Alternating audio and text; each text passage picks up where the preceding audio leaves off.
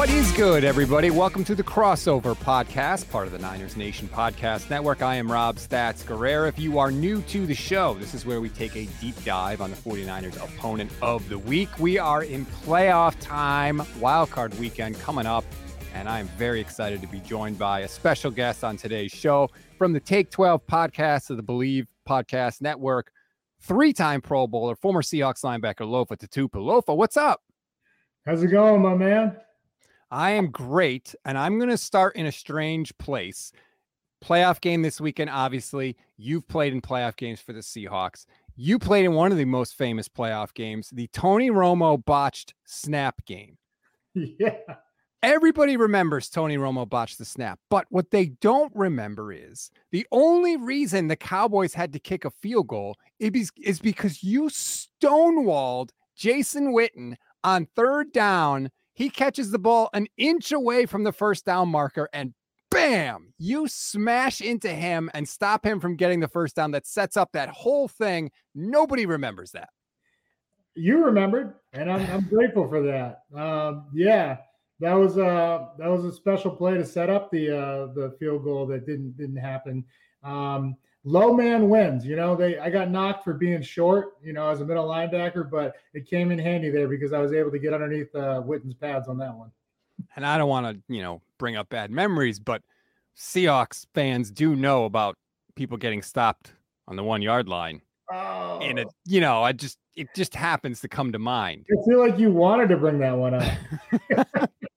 it's not my fault they flow together. What can I say? Um, Okay, there's a lot to get to in this one. I kind of want to start big picture though.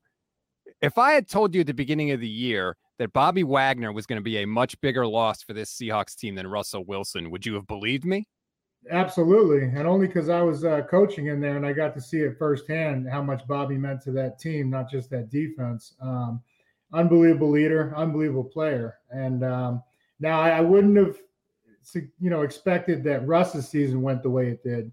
But um, I, I would have told you that it was a much more, you know, important factor that we lost Bobby than it, than it was Russ, just because of uh, firsthand seeing the leadership, man. I think that was part of maybe some of the low expectations for Seattle was number one, Geno, and number two, like they let Bobby go. Did did they leave did they let him go or did he really want out? You know, I think Bobby wanted to I don't think I think it was reports where he didn't want to restructure, and because mm-hmm. he had he had that I think it was 20 million cap number, which you know it's a lot to pay a middle linebacker. But I you know I say look, you can't pay a line a middle linebacker that kind of money unless they rush the passer. Now, what Bobby does best is rush the passer, as he just had six sacks, a career high with uh, his new team in the Rams. So uh, I thought he was worth the money. I thought there was going to be a restructuring and but it was kind of it was very sudden and uh, unexpected from from all of us up here in the Pacific Northwest when um, they did just kind of let him go and not go back to the table and and say, hey, we want you to be part of the you know immediate future, maybe not long term because he is in tenth or eleventh year now, yeah. but. Um, you know everything he brings to the team. I thought there was going to be some conversations about bringing him back. Lo and behold, here comes Geno Smith the only quarterback in the NFC to throw for 30 touchdowns this year. It's absolutely insane. How did this happen? I think, you know, maturity, you know, he's been he's been a backup for probably what, 7 8 years. I think the last time he started with the Jets, you know, I mean, he might have started one or two with the Giants and I think the Chargers was the other team he was with. Uh, which it is kind of poetic justice. He came back and he beat all of his former teams this year. That that was pretty sweet. I know that had to mean something to him, even if he won't come out and say it.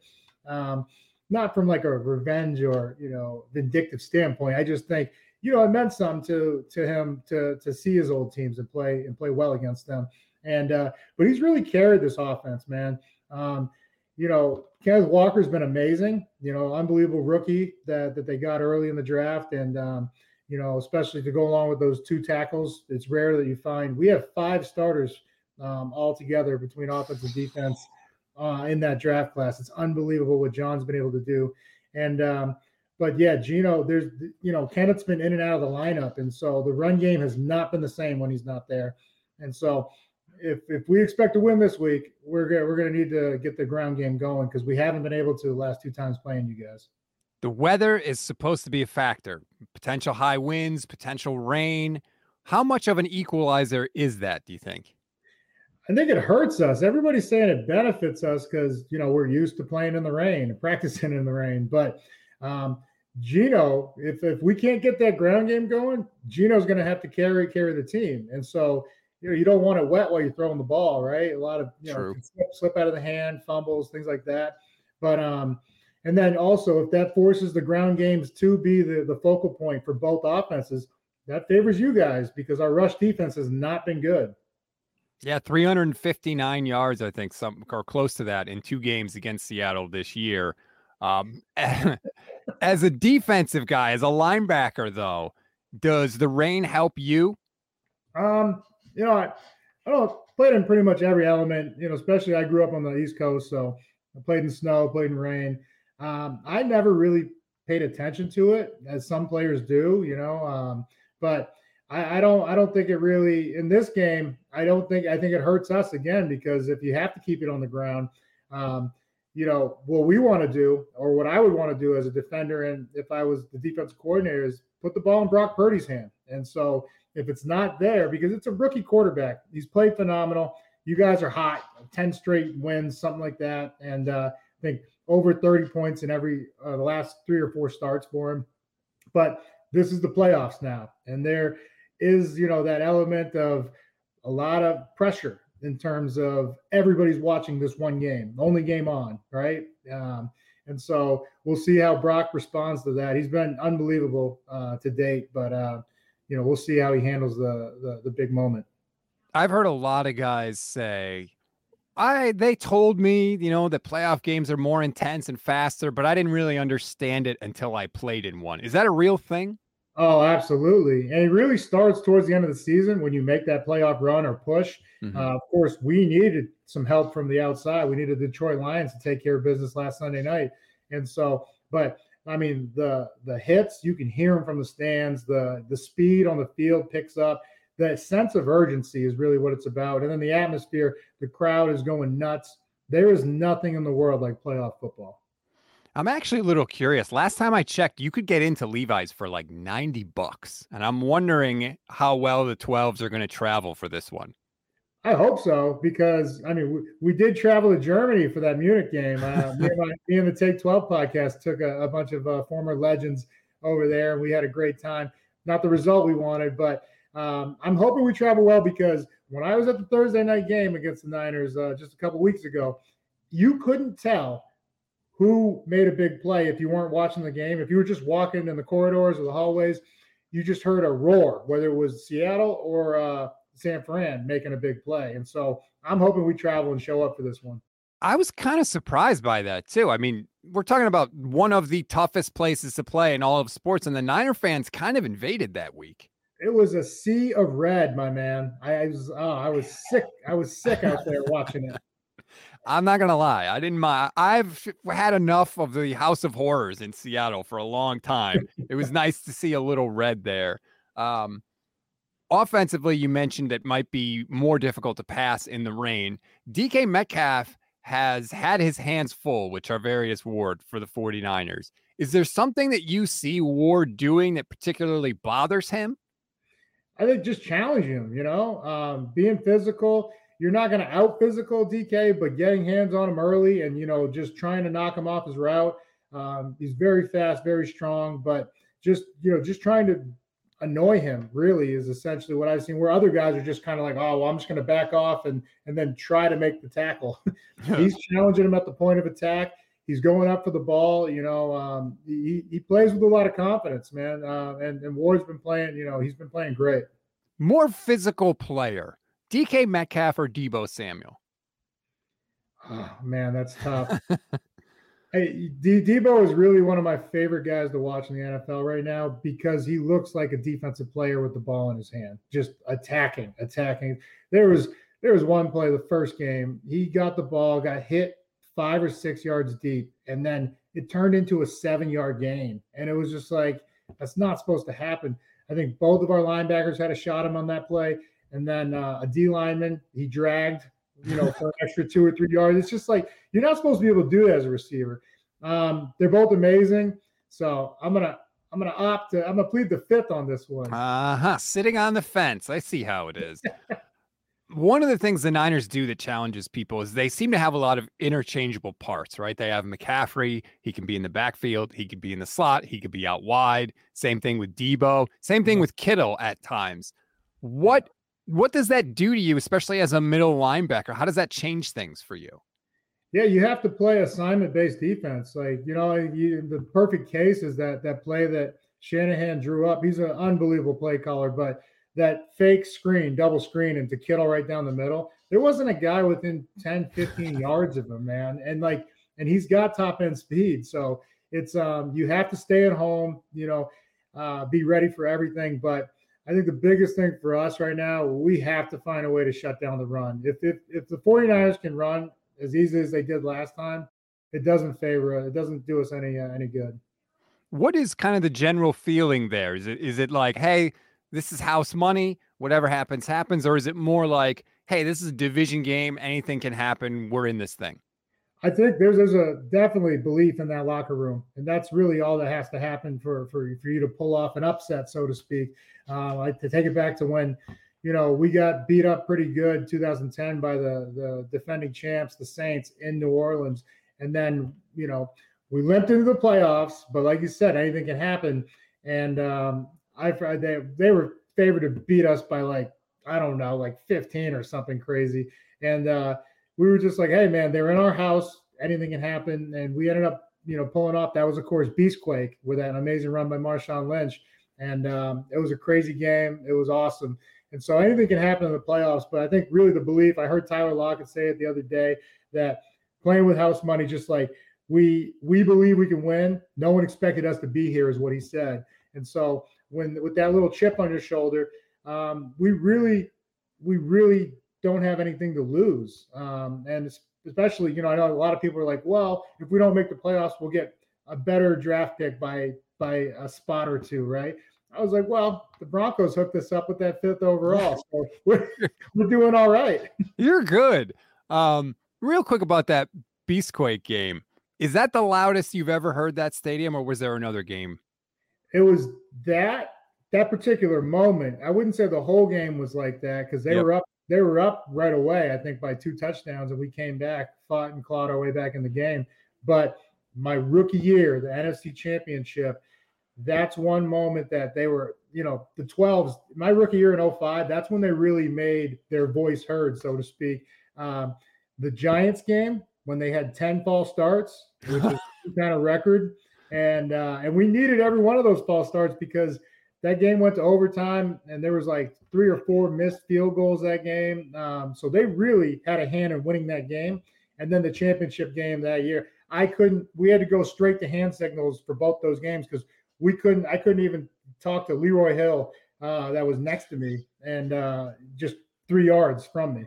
That was going to be my next question. Like the crowd is always screaming when you're on the field, and you're supposed to be able to hear the play call too and talk to one another. So you have to go hand signals also. Absolutely, and then you got to change them because you know uh, a good quarterback will pick up on the coverages, like a Peyton Manning and and Tom Brady. Those guys are like, oh, I know what they're in. I just saw their hand signals, so we would have to change hand signals at the half and get creative um, to to make sure that they weren't on to us. Oh, that's crazy. I never thought about it from the defensive perspective before. Um, one thing that I am terrified of because I feel like it's coming, and you'll know you played for him, Pete Carroll at some point is going to pull some sort of special teams trickeration here. Am I crazy in thinking that, or do you expect it as well? I, I, I could see it. I mean, you know, we we I think it was San Fran game one when we tried the uh the Wildcat package and then threw a yep. horrible horrible interception. And so I hope it doesn't happen early because I think you know in the terms of the player, it can make us start to think like, oh, well, we have to resort to trick plays to move the ball or score. You know, I, I hope that's not the case. I think we probably gave up on the run a little too early in both games. Of course, the first one was very lopsided score, so I understand why conserving clock and trying to claw back into that game. But this last one, you know, it was only uh, an untimely fumble that went back to our red zone, and, and the Niners scored to make it 14-3 at half. But we were in that game very much, and and Kenneth Kenneth Walker, who's been unbelievable, he had four yards of carry during that game. So to only give him 14 carries. Last week we gave him 29 or something like that. It was amazing to watch that we could just rely on it, you know, down in and down out and take some of that pressure off of Geno. Yeah, that insane draft class that you guys have had. Like you're supposed to be done. I was supposed to be done worrying about the Seahawks. And yeah. now you're just lo- this is exactly how the Legion of Boom, like Russell Wilson era Seahawks started in 2012, I think it was, or maybe 2011. There was yeah. that awesome draft class, and that was it. And now here you are again. 2010, you know, they don't, I don't think they they get enough credit. That was my last year. And you had Russell Okung, Earl Thomas, two Pro Bowlers, Golden Tate, Pro Bowl, um, Kam Chancellor in the fifth. Uh, it just yeah i mean that was one of the most loaded draft class we had. And of course they all didn't get to play until that second year where they were all in the field. But they it was the the foundation really. And i think that's what we're seeing right now is kind of getting that foundation going and then um, probably going with best available in the future because they really filled a need too. You know bookend tackles um, a running back that you can count on just a bell cow and then um, over on the defensive side to pick up a fourth and fifth round corner, and both of them start and be studs. Uh, Coby Bryant leading the league or uh, amongst the league leaders in forced fumbles, added two sacks on the year. And then you look over at the other side, Tariq the Freak Woolen, man, 6'5, 200, 4, 240. Do you like that sort of thing? That's insanity. 6'5, 4, 240 at corner.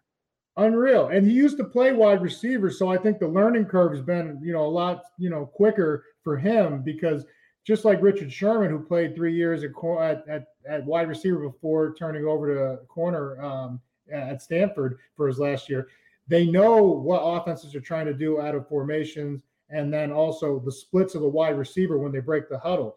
It kind of gives them, you know, that both perspectives, so they they know how to play each route and each and what route to expect former 49ers great Richard Sherman. Yeah, he didn't run a 4.25 though. he, he, didn't. He didn't, but he was every bit as tall, physical, and uh, he, you know, he brought a lot of um, just leadership and smarts. You know, of course, Stanford, right? They're known for those books. Does the outcome of this game affect Geno's future with the team at all?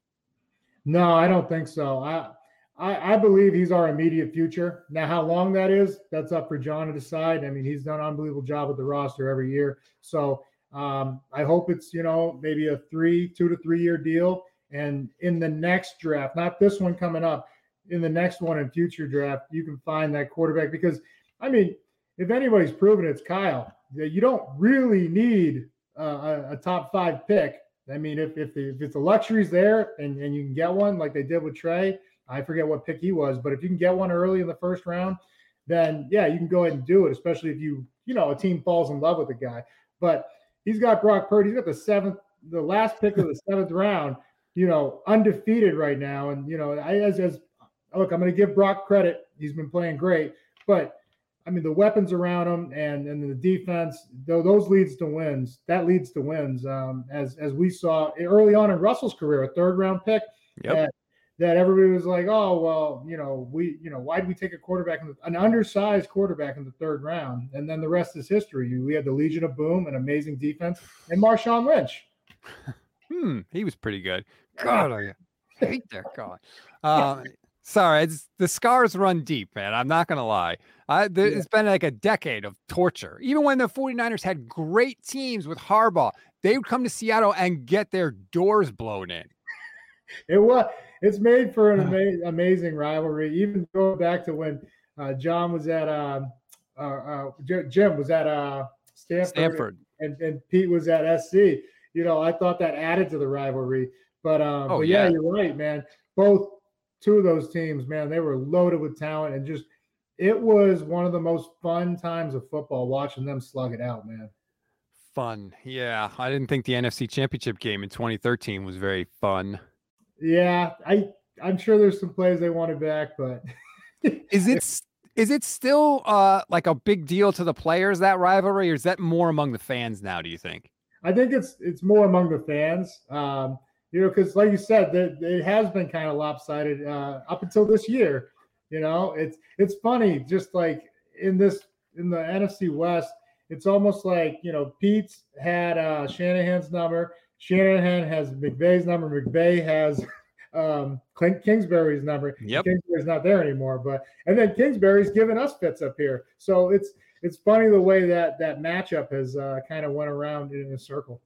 Yeah, it was a weird little triangle there for a while. I'm not gonna lie, I did not think Pete Carroll was gonna outlast Kliff Kingsbury, and that's not really because of my confidence in Kliff. It's more because like people don't realize Pete Carroll's 70 years old. How much longer do you think Pete will be pacing the sidelines? Pacing, that's exactly what he does. And chewing bubble gum. Chewing uh, that damn gum. Uh. um, you know, Pete, he's the Benjamin Button of coaching. He just keeps getting younger, man. Um, and so as long as he loves it and you can see, you know, just with his antics on the sideline, just hey, if, if they ever, if you ever get a chance and watch a game live, when the coin toss happens, if the Seahawks win the coin toss, you have to just immediately look to him.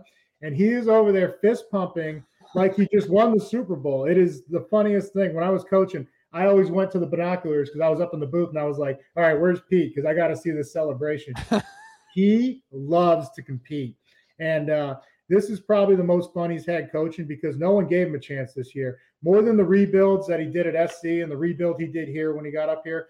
I think, you know, I said if anybody can do this, it's Pete and John. And and they they built a monster really like by that third year back then. And I was like, yo, I don't think it's going to be a total rebuild, but it also I'd be lying if I said I didn't know that Geno was going to do what he did and make the Pro Bowl this year, break three uh, single season records of Russ, and I, you know, it just it was it's been unbelievable what he's been able to do. But if any, I felt like it could be turned around quicker because of the experience they had doing it the first time. This is exactly the Pete Carroll team. Like this is the perfect team for him. I feel like he thrives with a bunch of younger guys, and it, that whole team is loaded with him.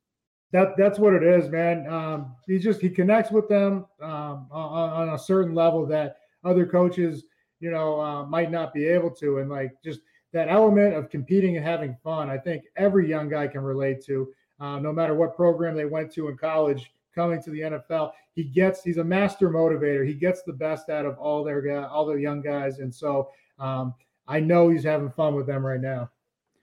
Now you are obviously a USC guy. You did not overlap with Troy Polamalu while you were there. Is that right? I, I did one year when I transferred oh. in in 2002, his senior year, him and Carson's senior year. That was my first year. I redshirted because of transfer rules. I came from University of Maine. You have to sit out a year, right. so I got to sit there, practice against those guys, um, and then just watch Troy do what he does, man. So his name has come up a lot this year for the 49ers because he has sort of taken Talanoa Hufanga under his wing a little yeah. bit. Do you follow Hufanga's career? Another fellow USC guy.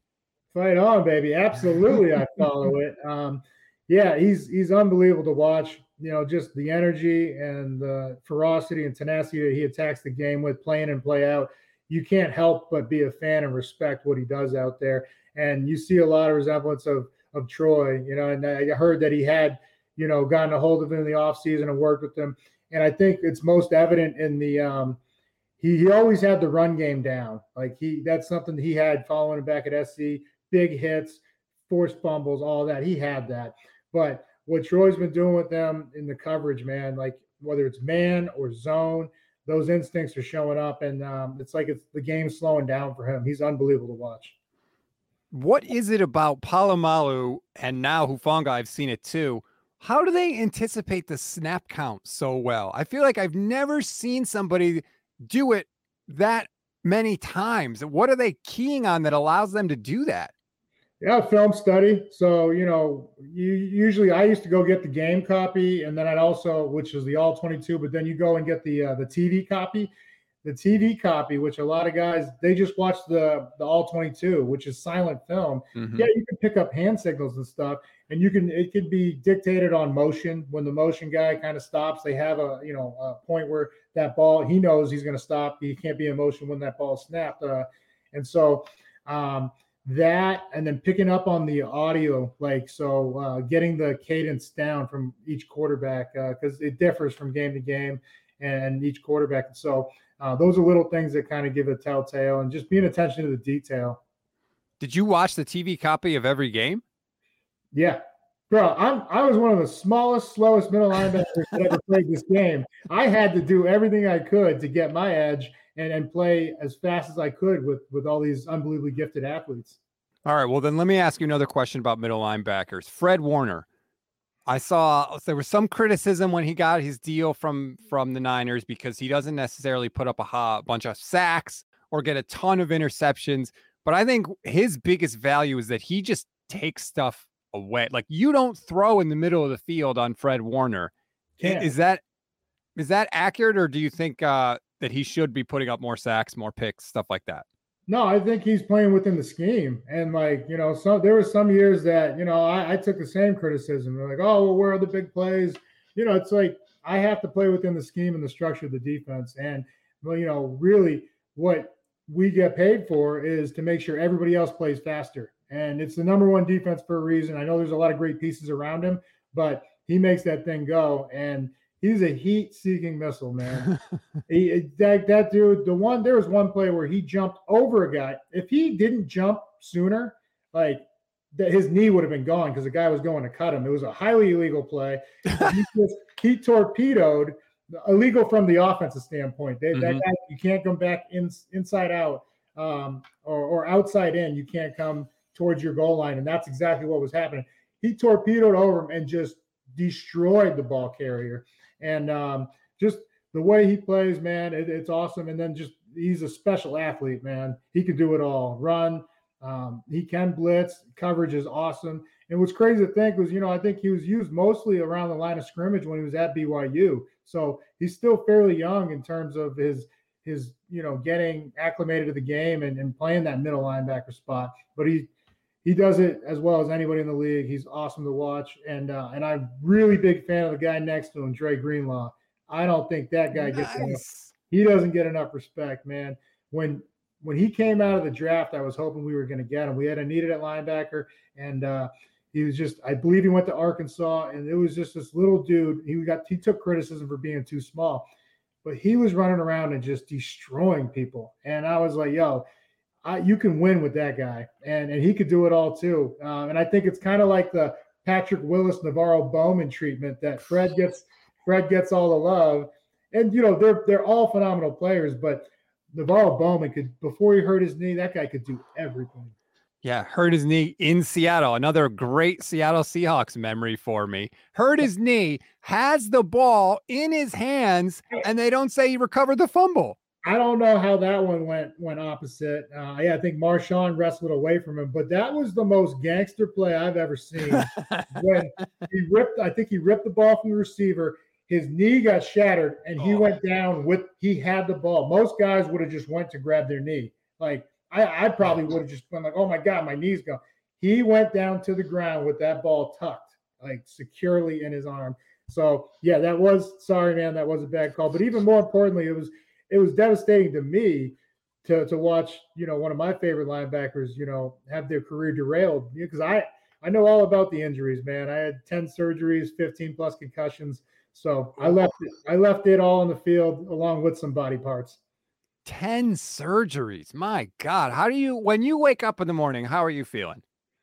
Well, I feel great now because uh, you know, I live that plant that plant life, that uh, zone in CBD. Uh, I got a company that you know the really the plant and uh, the health and wellness sector is really what uh, my calling is now, and you know just being a messenger for for the plant, and uh, it's dude, it's put me back together in so many ways. Uh, just made me present moment, which is why we call it zone in, right? And um, yeah, I'm back down to my playing weight. I feel better than I've ever felt. Wow, nice. Yeah, I know. Uh, the league policy, I think, is what you get tested once a year and then as soon as that test is over, I heard basically everybody just has weed parties. Well, I, I'm gonna plead the fifth again. I don't know about weed parties, uh, and, I, have been out of the game for a while. But you know, with, with CBD, which is you know, it's different. The distinction of the the plant. This is derived from hemp, even though it is a cannabis plant. Um, there's very little to no THC, none detectable um, on a, a, a what do we call it, drug test. And so um, it's just all the good parts of the plant, minus the THC, which a lot of people love and enjoy. I do too. You know, I, am a of age adult, so I do partake. But um, but yeah, just I finding a way for people to live their best life, you know, with without you know the aches and pains, but also be more in the moment. It's what it's really allowed me to do because of the pain relief, anti-inflammatory, neuroprotectant. So it's great for the brain. It's put me back together, man. I can't I can't sing its praises enough. And you don't have to take any potentially addictive medication too. Uh, I was on sleep meds my my whole career um, because I have sleep apnea, so I don't take those anymore. Anti-inflammatory, opiates, all eh, you name it, brother. It's it's been you know unbelievable what this uh, the plant's done for me. Well, it is awesome to hear that you are feeling better, and this interview was fantastic. But I hope your team bites the dust this weekend. hey man, uh, I understand where you're coming from uh, as a 49er faithful, but I hope for a good game. Can we just can we agree on that? Can we hope for a good game? That's fine. A one score game, whatever you want, as long as there's one more point on the Niner side of things. I'll, I'll am in for whatever. We'll, we'll agree to disagree on that one, but let's hope for a great game. This has been a pleasure, man. Uh, anytime you want to do this again, and of course, uh, as I have my own Seahawks podcast, Take 12, we would love to have you on as a guest, brother. Oh, absolutely. Anytime you need me, you can follow Lofa on Twitter at Lofa Tatupu51. Really appreciate the time. All right, brother. Stay blessed.